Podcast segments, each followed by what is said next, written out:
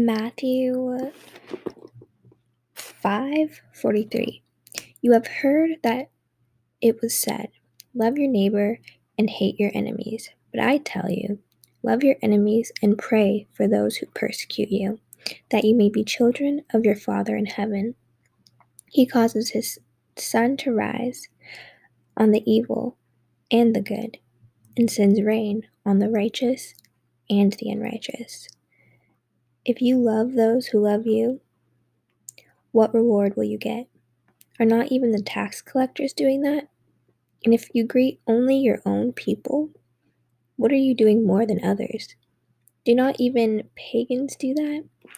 Be perfect, therefore, as your heavenly Father is perfect. I want to go into this because I felt conviction on this the other day.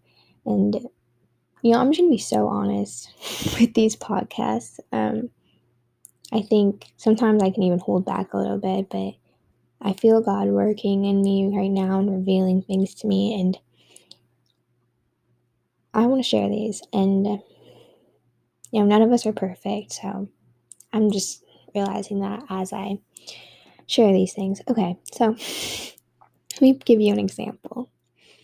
I was tired um, and I did not want to do the dishes. And right now I'm with my husband's family. And I wanted to just go do what we were going to do without doing the dishes because I was tired and I didn't feel like doing them. But then God like pushed me and like asked me if that was your mom coming home, would you want those dishes to be done? Yes, I would want them to be done. Like, just kind of putting in perspective all those little things that I do for my mom all the time because I love her so much. I should be doing those things for people that aren't my mom. I should be treating everyone that way.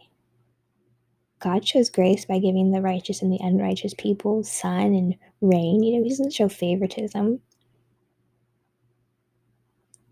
And, you know, the Bible says we were made in His image, and those who, Jesus says, those who do the will of my Father are my brothers and sisters and my mother. Those who do the will of my Father will inherit the kingdom. We got to be more like him. We got to think more like him. The way to do that is to read his word and to understand him. And one of those things is truly treating those around you as you would someone you love so dearly to you. Because just like this scripture said, right? Like the pagans and all those people love their own. What makes you any different than them if you're just loving your own people, your own family, your own friends? We need to love all and we need to treat all with that same care and compassion that we would our mom or our brother. The Bible talks about, you know, us being in the world, but not of the world. We're not of them, so we shouldn't be looking like them.